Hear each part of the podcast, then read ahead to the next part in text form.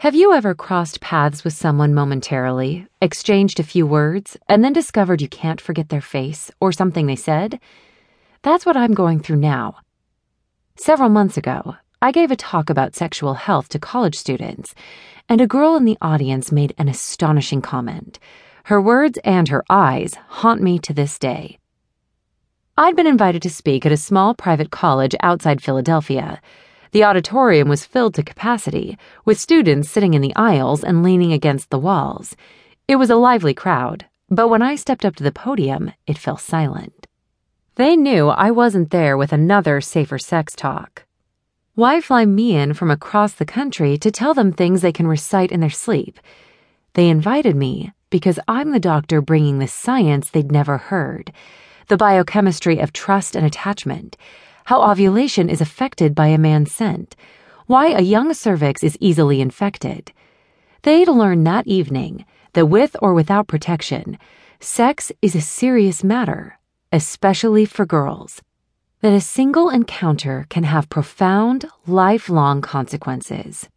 I was there to teach the biology that was omitted from their safer sex training it was a no nonsense, politically incorrect approach to a subject close to their hearts, and they hung on to each word from start to finish. Afterwards, I asked for questions, and a number of hands shot up. What about the HPV vaccine? There's reason to hope it will prevent a great deal of disease, I said.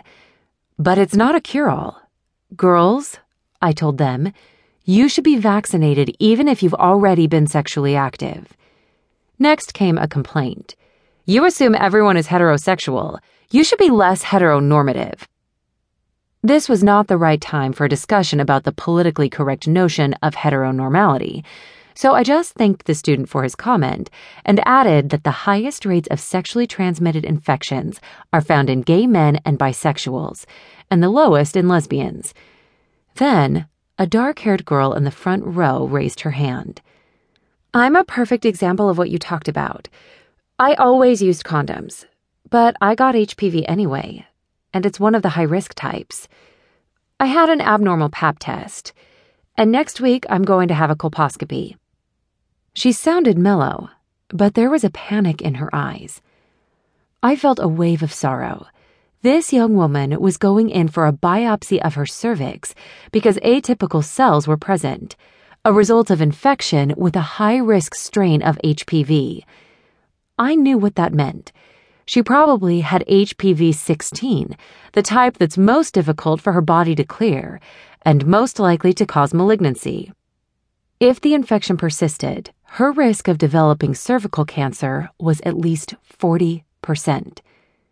But I thought it over, she continued, and I decided that the pleasure I had with my partners was worth it. The audience was silent. How does one react to such a declaration? With applause? High fives? I hope all goes well next week, I said, and that you'll never have to worry about this again. But I knew it wasn't so simple. In a few days, she'll lie on a table with her feet in stirrups, a large electronic microscope inches from her vagina. With a bright light illuminating the site, the gynecologist will examine her cervix. He'll say something like, This might be uncomfortable, then excise abnormal areas with a scalpel. It will hurt. She might have pain and discharge afterwards. Then she'll wait for a call with the results. Is she okay or not? The way I saw it, her story was a double catastrophe. For a young woman, she couldn't have been over 20. To even worry about having cancer was the first catastrophe.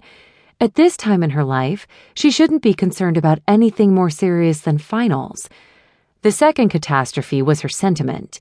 The pleasure I had was worth it. Worth it? What's she talking about? Didn't she have the concerns I always hear? When was I infected? Last week or last year? And who was it, Kenny or Ron? Should I tell my current partner? Or my future ones? What about mom and dad? What does dysplasia mean, anyhow? Could I really get cancer?